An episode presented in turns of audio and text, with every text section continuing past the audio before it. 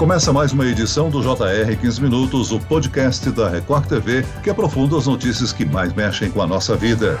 Com mais de 14 milhões de desempregados no país, o golpe da falsa vaga de emprego se tornou cada vez mais frequente. Segundo um levantamento de uma empresa de cibersegurança, já houve mais de 346 mil registros desse tipo de caso em 2021. A crise econômica, aliada à popularização das vagas online, transformou a internet num terreno cada vez mais fértil para golpes. Eu converso agora com a Superintendente de Recursos Humanos, Gabriela Mative. Bem-vinda, Gabriela. Obrigada, Celso. Quem nos acompanha nessa entrevista é o repórter que apresentou essa matéria no Jornal da Record, Emerson Ramos. Olá, Emerson. Oi, Celso. Sempre muito bom participar aqui do podcast. Olha, golpe de emprego falso, a gente sabe, não é exatamente uma novidade, mas nesse período de pandemia, né, ficou muito mais comum as pessoas procurarem emprego e tem mais oferta de emprego via online, né, com as pessoas evitando, se possível, sair de casa. Os golpistas, a gente sabe, estão sempre procurando uma oportunidade oportunidade e eles também tentam usar a tecnologia para enganar as pessoas. E pela internet, muitas vezes fica mais difícil ainda para a pessoa que está procurando um emprego perceber que ela pode estar tá sendo vítima de um golpe. Então, a primeira coisa que eu queria perguntar para Gabriela, que tipo exatamente de armadilha ou de golpe tem acontecido nessas ofertas online aí de empregos falsos? Como é que funciona exatamente isso, Gabriela? Emerson, o que tem acontecido muito é empresas que vinculam cursos ou cobram um valor específico para que a pessoa participe de um processo, para que ela é, consiga entrar e fazer uma entrevista e isso não é real, tá? Então, no universo de recursos humanos, você tem duas possibilidades de participar de um processo seletivo: ou via direto pela empresa que abre a vaga, ou via consultoria e agência de emprego. Então, como é que isso funciona? As empresas elas abrem as posições com essas consultorias, com essas agências, e ela tem uma atuação de intermediar a relação candidato e empresa. Então, qual que é o papel dela? Encontrar esse profissional no mercado e apresentar os melhores recursos dentro daquele perfil que a empresa solicitou. Então,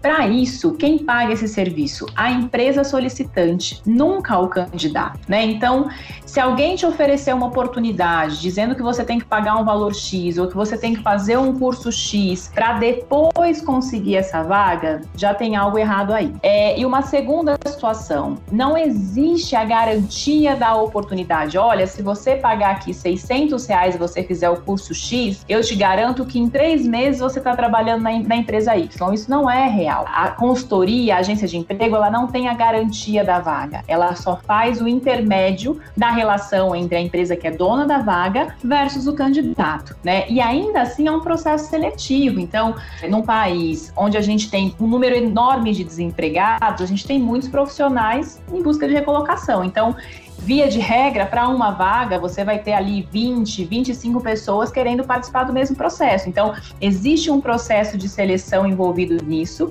de escolha do melhor recurso, que não tem nenhuma relação financeira. Então, o candidato não precisa e não deve pagar por isso. Agora, Gabriela, a gente mostrou na reportagem, nesse levantamento da, da dessa empresa de segurança uh, cibernética, que é muito comum os golpistas usarem essa oferta de emprego falso para obter dados dados da pessoa. Podem ser dados gerais, como o CPF e outros, e até eventualmente dados, é, dados bancários. Então, é preciso ter muita atenção quando se recebe esse tipo de oferta e saber quem está fazendo a oferta, né, Gabriel? Exatamente. Então, um bom caminho é você estudar a credibilidade dessa empresa, fazer pesquisas para entender se você de fato está tratando com uma empresa séria porque os dados, é, de fato, fazem parte de processo seletivo. Então, quando você vai fazer um cadastro é, numa página de uma empresa ou numa agência de emprego, numa consultoria, os seus dados cadastrais, eles são realmente importantes, tá? Mas é, não necessariamente num primeiro contato. Então, o que acontece? Primeiro, a consultora, ela entra, ela faz um contato, entende o perfil dessa pessoa e, no segundo momento, pede essas informações. É importante que o candidato estude a credibilidade dessa empresa no mercado. Com quem ele está falando,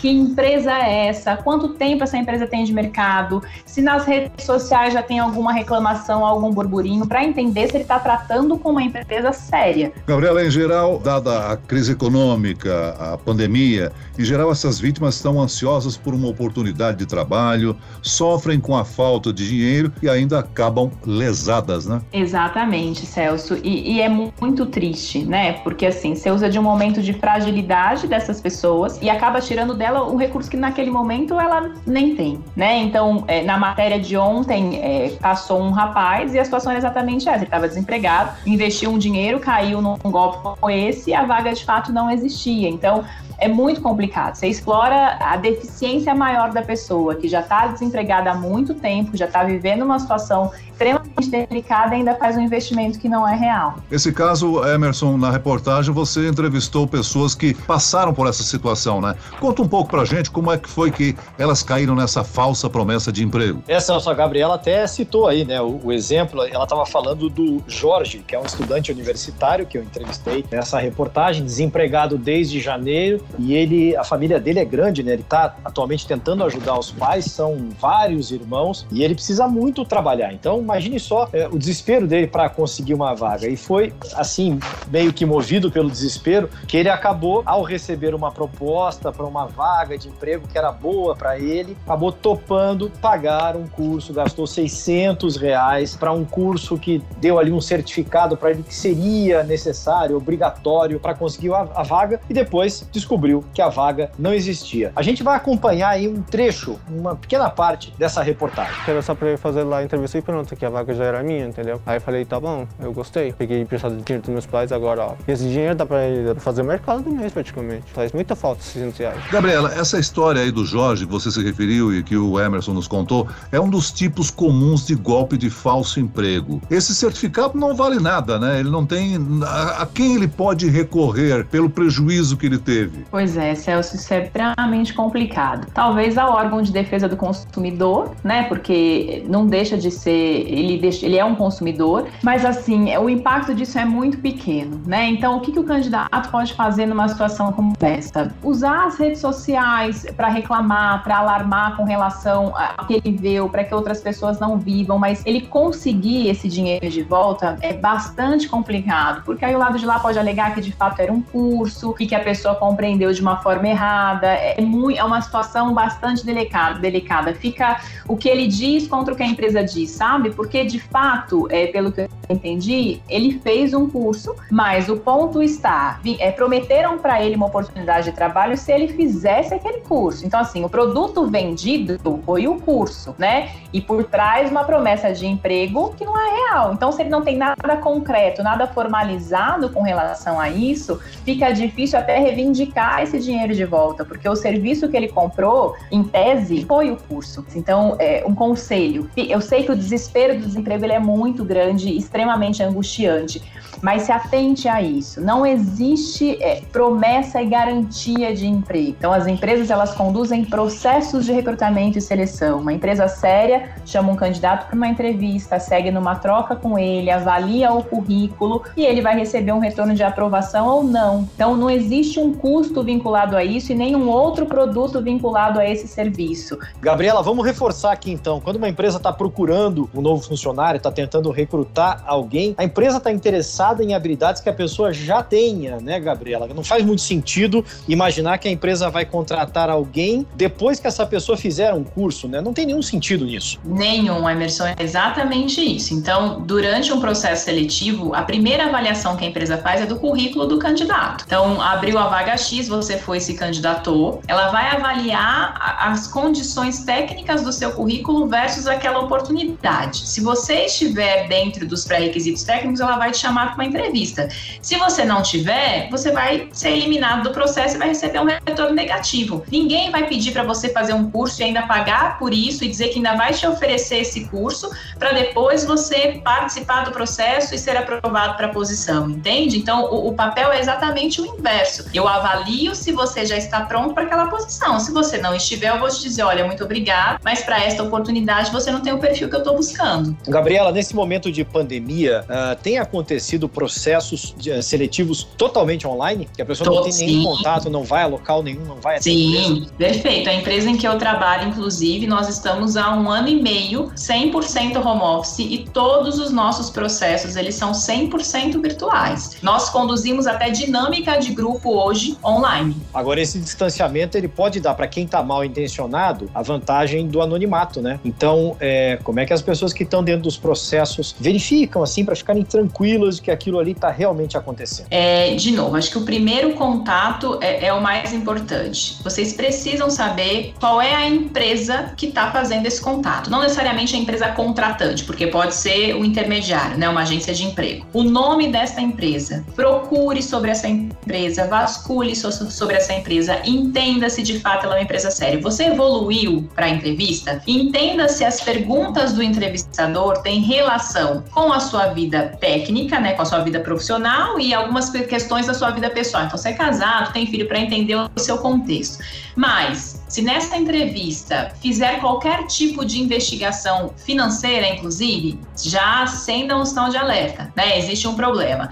Se tentarem te vender qualquer produto vinculado a essa posição, é o seu segundo sinal de alerta. Então, o processo de entrevista é um processo avaliativo apenas. Gabriela, eu acredito que é papel das empresas que oferecem vagas também buscar fiscalizar, denunciar, divulgar esses golpes, porque de certa forma é uma questão de responsabilidade social, né? Eu imagino que o departamento de RH de determinadas empresas ou das empresas tem a responsabilidade de vasculhar a rede e ver que alguém esteja oferecendo uma falsa promessa de emprego, não? Sim, Celso. Mas é assim, a gente só fica sabendo da situação quando a queixa vem do candidato, infelizmente. Então, eu já vivi situações aqui é, de outras empresas utilizando o nosso nome, inclusive, para fazer divulgações de vagas não reais né? E aí a gente age, pede o bloqueio da divulgação onde ela tiver, mas o controle disso é muito difícil. Tá? Então, quando isso chega para o RH, quando isso chega para a consultoria, sem dúvida, é, as ações de, de vasculhar e tentar impedir que isso permaneça acontecem, mas até que isso chegue é, é muito complicado, porque caiu na rede, todo mundo tem acesso. Eu acho sim, as empresas ela têm essa responsabilidade, mas até que a informação chegue no RH, um estrago muito grande já pode ter acontecido, infelizmente. Gabriela, existe algum problema também de algumas empresas que são empresas que funcionam legalmente, eventualmente manterem ofertas de vagas até que já foram preenchidas para ter ali é, um número de acessos maiores no site? Isso acontece também? Tem empresa que age dessa forma? Olha, não, não exatamente assim, Emerson. O que, que as empresas elas fazem? Então, é, a gente tem alguns clientes com a demanda que é sempre muito recorrente, que ele tem aquela vaga todos os meses. Então, a gente trabalha, é, o que o mercado chama com banco de talentos. Então, eu deixo esta posição aberta como banco de talento, como é, eu vou me prevenir para aquela possível demanda. Mas, quando a empresa é uma empresa séria, ela comunica isso para o candidato. Então, no momento da ligação, que a consultora de recursos humanos vai ligar para esse candidato, ela vai dizer: olha, eu encontrei o seu cadastro aqui, esta posição é uma posição para banco de talentos, eu tenho o cliente X que tem essas, essas posições de forma muito recorrente. Hoje, a vaga não está aberta, mas eu gostaria de avaliar o seu perfil e deixar ele aqui no meu banco para uma futura oportunidade. Você tem interesse em conversar? E aí o candidato, ele escolhe se ele quer fazer parte desse banco de talentos ou não, se nesse momento ele não quer conversar e tudo bem, né? Então, isso é comum, isso é uma prática de mercado, acontece com bastante frequência, mas isso precisa ser compartilhado com o candidato. E aí a decisão é dele de investir o tempo dele para conversar e deixar o perfil dele mapeado, ou se ele não quer fazer esse investimento naquele momento e tudo bem. Bom, vamos falar um pouquinho agora de quando não é golpe, Gabriela. Na pandemia, como é que os candidatos podem se preparar para uma entrevista de emprego online? Com certeza, para muita gente, essas provas feitas à distância são novidade, né? Então, você pode dar algumas dicas, boas dicas para os nossos ouvintes que estão à procura de emprego nesse momento? Claro, Emerson. Bom, então, primeiro passo é compreender que apesar de ele estar fazendo de casa, de uma lan house, de não estar tá presencial, é um processo avaliativo como se ele tivesse no presencial. Então, precisa dar a mesma importância e o mesmo tom de avaliação de uma avaliação do que uma entrevista presencial. Um lugar tranquilo para poder fazer a entrevista, vestimenta é extremamente importante. Então, da mesma forma que uma entrevista presencial, você precisa se preparar para a entrevista online. A imagem ela é muito importante. A forma de se posicionar, então como sentar, tomar cuidado com postura, não ficar muito deitado na mesa, comunicação clara e objetiva. Então, no online tudo fica mais cansativo, tudo fica mais maçante. Então, ser claro e objetivo, manter o tom de voz. Se você sentir que a pessoa que está te entrevistando está mais dispersa, está menos conectada com você, dá uma aumentada no tom de voz, isso vai trazer ele de volta para você durante o processo. Eu acho que essas são as dicas principais, assim, que eu daria para quem está fazendo uma avaliação, uma entrevista online. Muito bem, chegamos ao fim desta edição do 15 Minutos. Agradeço a participação da Superintendente de Recursos Humanos, Gabriela Mative. Obrigado, Gabriela. Obrigada, Celso. Agradeço a presença do repórter da Record TV, Emerson Ramos. Emerson. Valeu, Celso. Obrigado. Obrigado também pela entrevista da Gabriela. Esse podcast contou com a produção de Homero Augusto e dos estagiários David Bezerra e Larissa Silva. Sonoplastia de Pedro Angeli. Coordenação de conteúdo Camila Moraes, Edivaldo Nunes e Luciana Bergamo. Direção de conteúdo Tiago Contreira. Vice-presidente de jornalismo Antônio Guerreiro. E eu, Celso Freitas, te aguardo no próximo episódio. Até amanhã.